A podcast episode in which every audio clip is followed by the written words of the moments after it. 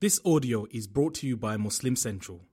Please consider donating to help cover our running costs and future projects by visiting www.muslimcentral.com forward slash donate. الذين آمنوا وتطمئن قلوبهم بذكر الله ألا بذكر الله تطمئن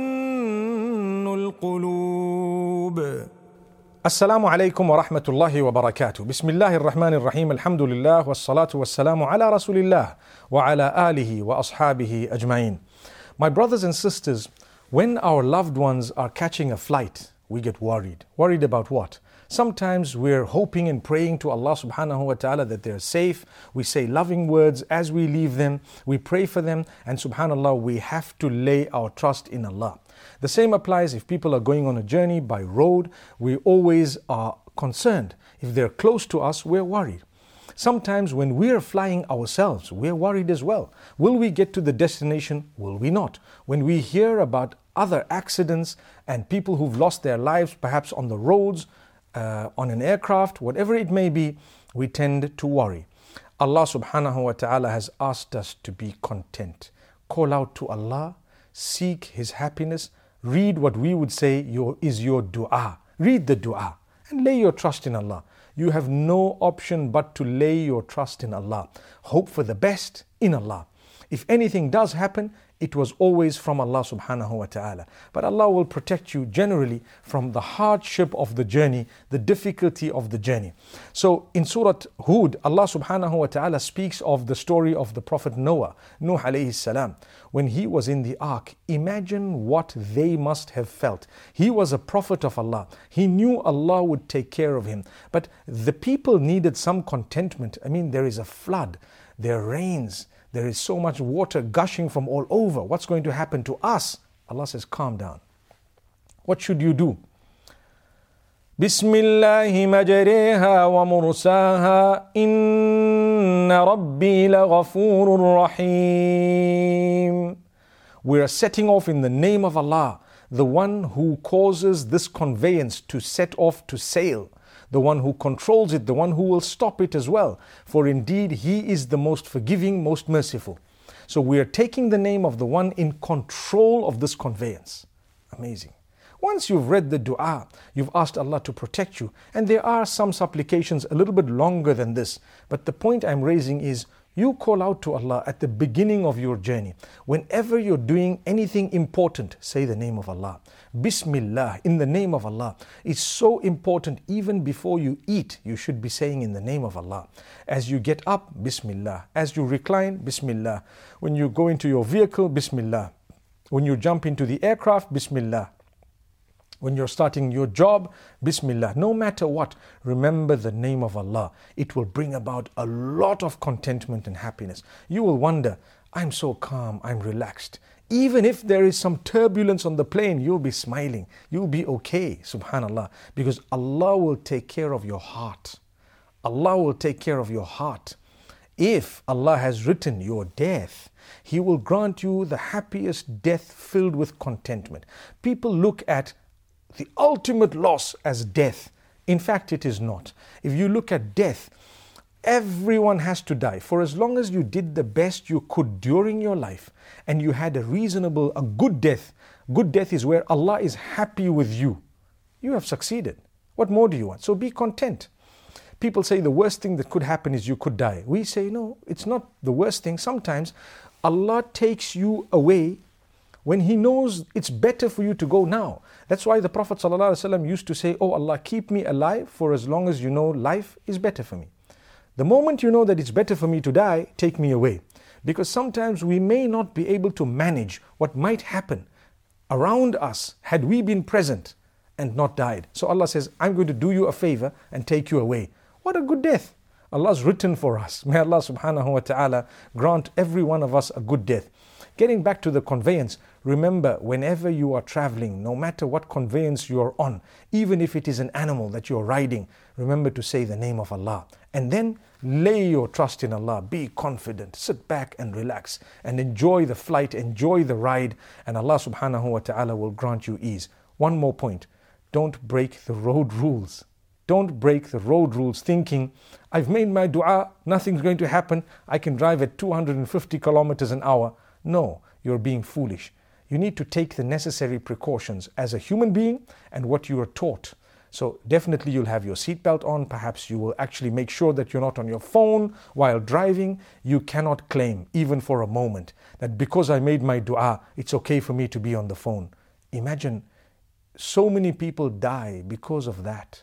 The phones and their use while driving have killed more than drunk drivers. May Allah subhanahu wa ta'ala safeguard us. So just remember this point. The point was more to do with contentment when it comes to driving, but we also touched on not being foolish when you're actually on a conveyance.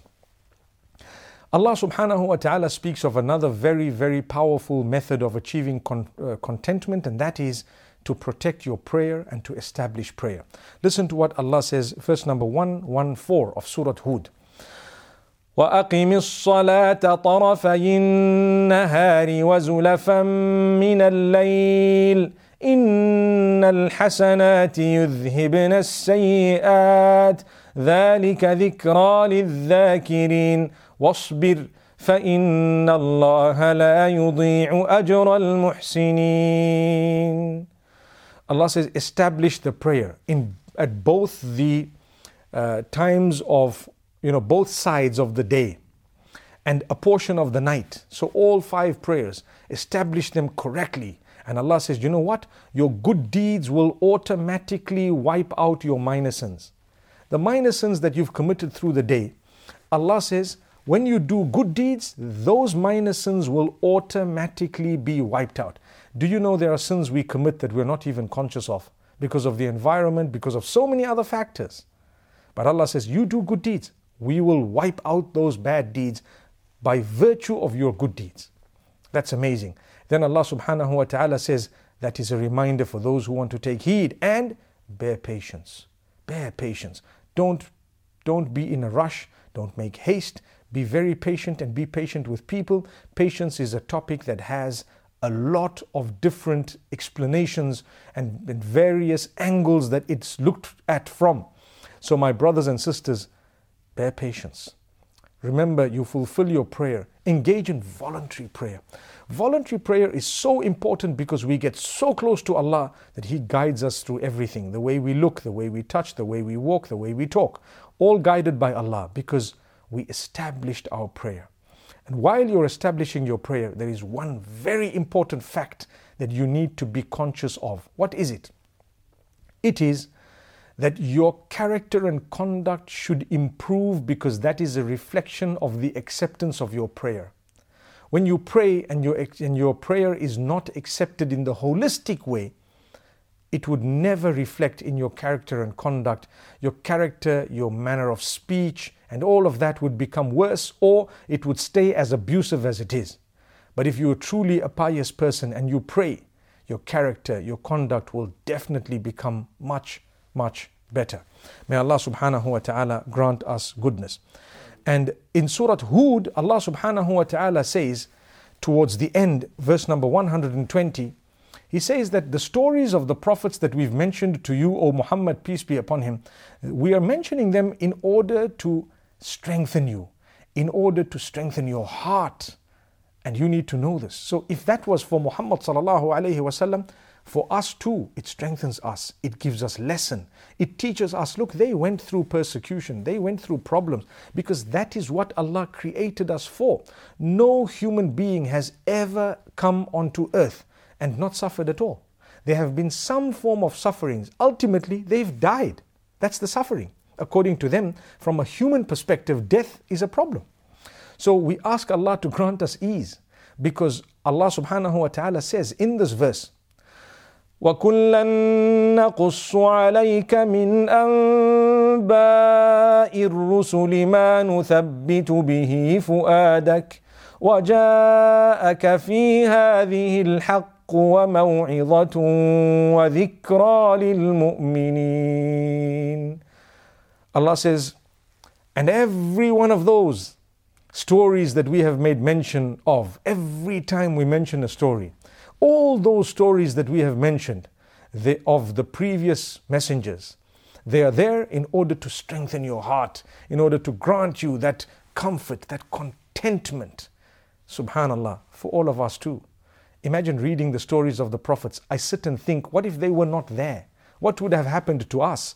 So, my brothers and sisters, it's important to go through these stories and to understand that in order to achieve contentment, it's not about smiling at how great the story sounded, but rather it's to look into those stories for lessons.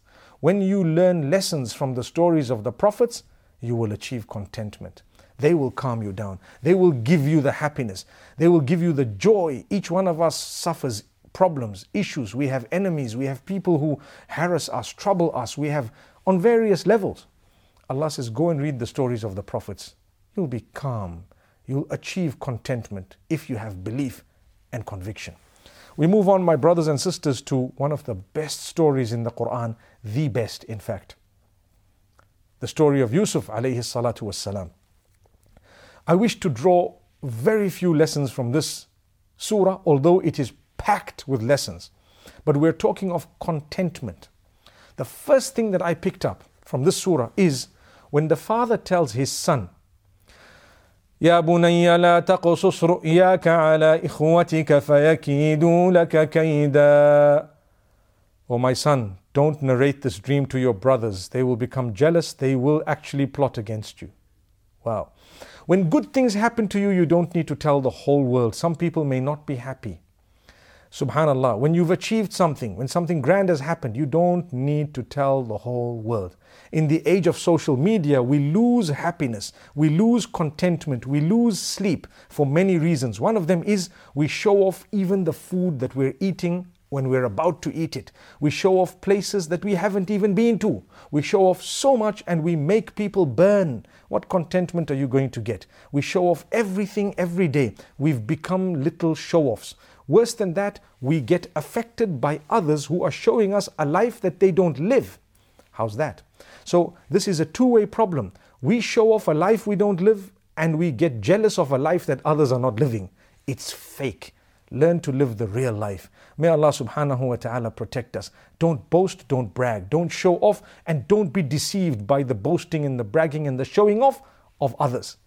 أقول قولي هذا وصلى الله وسلم وبارك على نبينا محمد. الذين آمنوا وتطمئن قلوبهم بذكر الله ألا بذكر الله تطمئن القلوب؟